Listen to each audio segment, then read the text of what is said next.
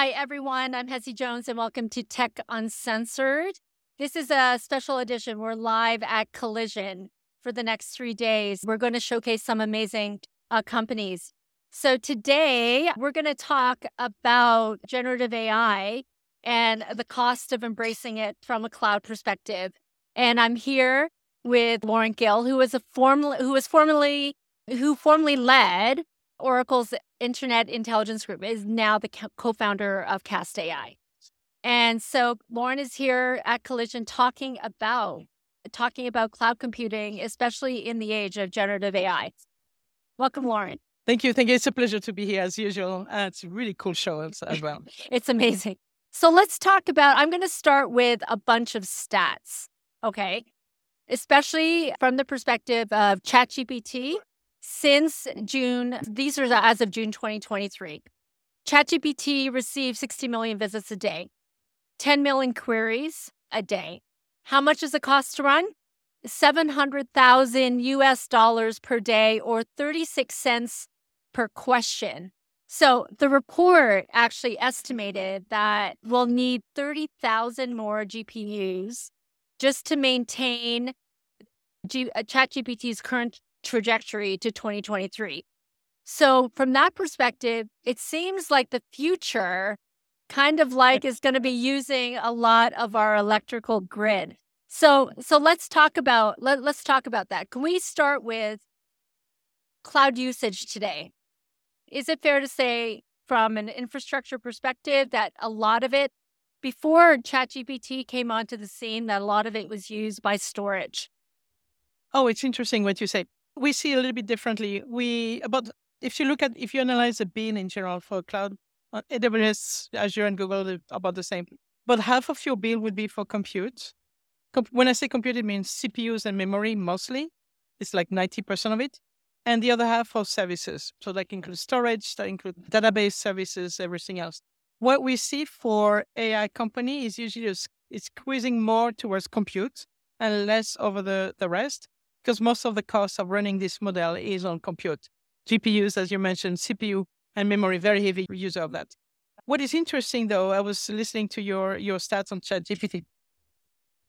We, it's very recent. So about, we, we have many, many customers on the cloud and we have a, a very, a great visibility on all three on all the regions all over the world. And we are managing and optimizing millions of CPUs every day. So what we see as a trend, and three months ago, my answer would have been different. That's why it's really, really recent.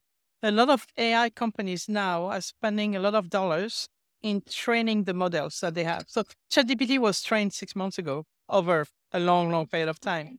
But we see a lot of companies now training specialized AI model. And you know that because their CPU usage would be zero or like 50 CPUs, like almost nothing, goes up to 50,000 CPUs and GPUs. It's 50,000 CPUs, it's really uh, huge applications for like three hours and goes down to zero. That is training. That is the cost of doing training for machine learning. It's not inference. It's not yet using it. It's training the model. And these are extremely huge and heavy user of compute. Okay.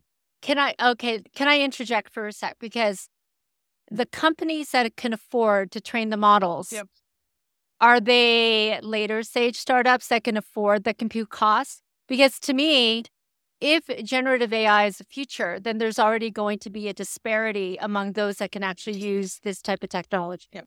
So uh, there, there are two kind of AI AI engine. There is the let's call them the generic one, and OpenAI is one of them. Generic man, generic one means they need a huge amount of compute for a very long period of time because their training sample is on a huge amount of data. So that's where your storage costs come in. Right. I'm, I'm, I'm talking of thousands, tens of thousands, hundreds of thousands of CPUs reserved for those generic huge companies.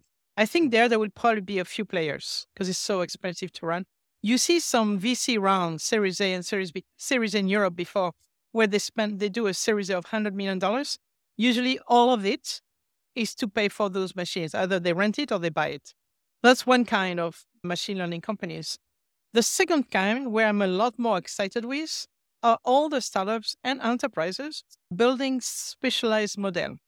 Specialized model means the same idea of ChatGPT, meaning the same idea of I want to ask a question or I want something friendly to get to ask a question. Could be an, an electronic question or a human question, but the model is very specialized in solving one thing and solve it very, very well. This is, in my mind, this is where the industry should, is going, which is the you are selling a specialized model that does one thing very, very well. It doesn't need to know what time your flight is leaving. It just needs to solve the question that you are asking. And this model, we, this is the kind of company we see where you need to have a huge amount of compute for a short, short period of time, but not six months, as ChatGPT is asking, or more than that, I think. It's a very specialized type. I think this is where we go. This is where the interesting piece of the action is. And the interesting value of those is not so much in the model. They are, they are relatively well known, but in the data. Say, oh, if I own data that is very unique to me and I train an engine to this, that means I will have the, uh, the best answer to the industry I'm active in. I think that's the a new economy that is coming. Okay. So if we're talking, you're talking about accessibility. And so from that perspective, what would I, I don't know if you can say an average cost or usage be for a startup that is doing something very specific oh, yeah. on a monthly basis? Yeah, yeah. So I'll also give you statistics we have. Okay. And it's mind blowing.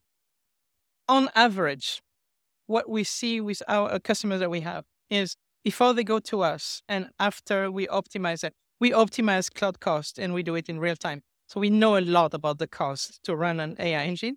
The average cost optimization we have for those examples I just gave you of you need to train a model for a few hours or a few days and then it goes down to zero. Right. The cost optimization we provide is in the range of 80%. So think of this as before they come to us, they would spend $100 to train their model on average, an example. After they optimize, that 100 becomes 20.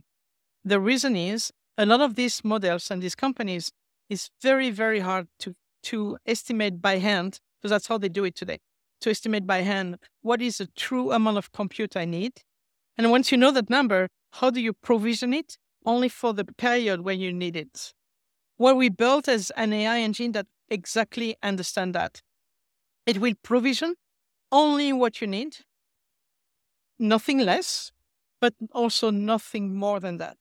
And then as soon as the model is done, or as soon as the request of compute goes down, we will delete all these machines in real time and very, very fast.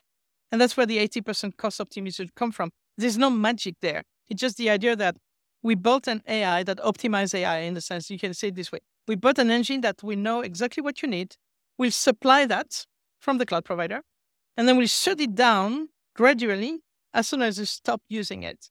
We help a lot these young startups that need to train an engine that is very expensive, where we tell them, look, it's very expensive, but it's going to be five times less.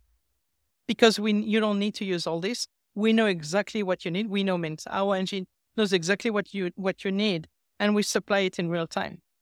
There's a this is universal in every of the users that we see coming to us, and we have a lot of them that statistics is the average we see for AI training.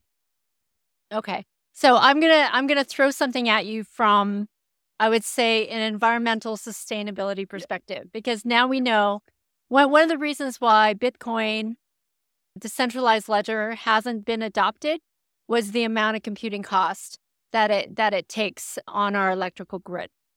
It's it's that that that's an environmental cost but now now we're seeing the same thing that's coming out of generative ai i realize that you're trying to create a lot more efficiency from that perspective but if every let's say new startup that has to deal with data eventually defaults to some kind of generative ai what do you think that means in terms of how the industry needs to change or adapt to that kind of demand yeah on one side, the obvious one, huge investments.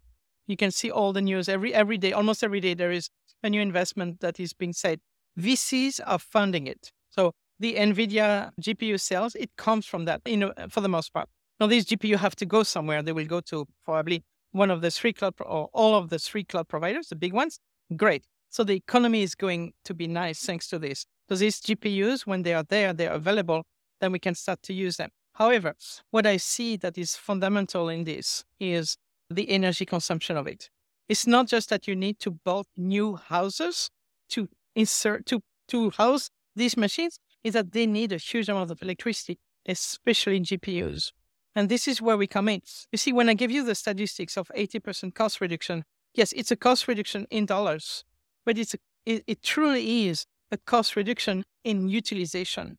So if you mobilize 10,000 CPUs for four hours, or you mobilize 10,000 CPUs for 30 minutes, then your energy consumption is very, very different. Right. So the, the same optimization you have on CP, on dollar of CPU usage, you have it directly into energy consumption. And that's a by, that's a great, great byproduct that we see across all our clients.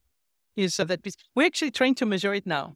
It's fascinating when you see because you see on the on the dashboard, oh yeah, it's nice you have a dollar sign that shows you know you're you're saving that much. And we start to add the CO2 savings that you also save as a byproduct of it. Oh, that's good. You're actually counting yeah, yeah. carbon carbon footprint yeah, savings. We're, starting to we we we, we have a few clients for for which it's actually uh, uh, mandatory, and so we are calculating this number and staggering because it's it's a, there is a direct correlation. Of course, when a CPU is not used 100%, doesn't consume that much, so you have to factor this into account. But effectively, two things we do, we we have an impact that is a very strong impact. The energy consumption is much lower because you don't need this machine for that long, but also these machines become available for someone else. And that's a great byproduct. If you use them for two hours instead of four hours, means for the other two hours, the cloud provider can actually resell them somewhere else. So they don't, when I said they can resell them, it means they don't need to build more because they have capacity. They, we, we provide them more capacity for the amount of compute they had before because we use them a lot less. Or we, we prevent the usage, we prevent the waste of the usage a lot less. So that's the, the nice byproduct for the cloud provider itself. We, we have some owners of data centers and they start to realize, oh, I have 10,000 servers in my data center. And we told them, think about this.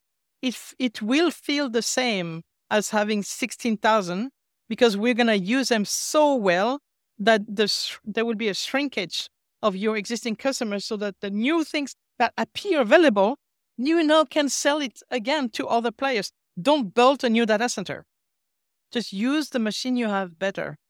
And that mm, is a great translation yeah. for the I, that that seems to be almost like the future. Mm. And I, I see this kind of innovation even when it comes to internet where the utilization of internet they say it mm-hmm. usually happens at night. And but during the day if there's a the if you have available that you could actually give to other people that's the same premise it's i think exactly the same. It's exactly the same idea but for compute. For the same reason as for compute. And the realization that look, cloud was invented for a great reason that we love. It's elastic. Elastic means you buy when you need, you return it when you don't need. Right. And as long as you have tools that follow the utilization, like I just said, then effectively you can save in energy, in in cost, because you only pay for what you use. Instead of before where you say, well, I don't really know what I need. So I will add all of it just in case. Here we're saying no, just pay for what you need when you need it. Use some smart technology to do this. We are one of them, but we have a lot of colleagues in the same field. And it's great that we have other players like us that do the same thing because we help solve the shortage of machines. We help so- solve the energy. We help the data center better utilize their investment because now they, they can resell a few times more what they what they own. And it is at the end it's better for the economy and the industry. That's amazing. Okay, so one last question. What are your goals are for this year and are there are there specific milestones that you need to hit in order to get the, to those goals? Yes. So I'll be a bit selfish here. Okay. We, we have a fantastic team. About two thirds are in Europe. We are in Lithuania, in Vilnius.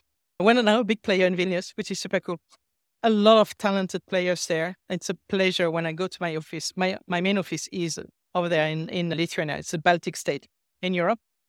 We're about 100 people now. We're going to triple the size of the company. We just raised a big Series A months ago, two months ago. So we're going to triple the team. We we have a lot of users coming to us and customers and, and a big organization that come to us. A lot of them are AI based. They need to find compute. They cannot find them We help them only find what they need. So it's a great, great argument. So it's fantastic for us. This industry is booming and we are surfing the wave the same way as others. And for us, the more NVIDIA sell GPUs, the better the world is. That's how we see it. And the better the consumption and the utilization of these resources will be. Another thing to think about, it's the, really the beginning of it. A lot of people tell me, oh, but NVIDIA is it's a hype, the stock goes up and it will go down. No, you should think of this as now we're training. We're in the training phase. We see that with our client, meaning huge consumption for a short period of time. That means we're training. We're making this model knowledgeable to solve a problem. The next phase is using them. We haven't had a lot of this yet. ChatGPT was the first one. Using them is where the economy is, where the industry will grow. So you're, it's almost like it's hiding behind the hype of buying GPUs to train. Just behind that is using it. And that's where the, the industry will explode.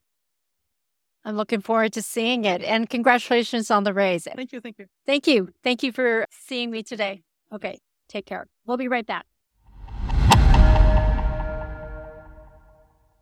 Tech Uncensored, an Altitude Accelerator podcast, does not constitute a recommendation for any organization, product, or service. It's produced and distributed by BlueMex. For more Tech Uncensored content, subscribe where you get your podcasts and visit BlueMex.io to join us on Discord.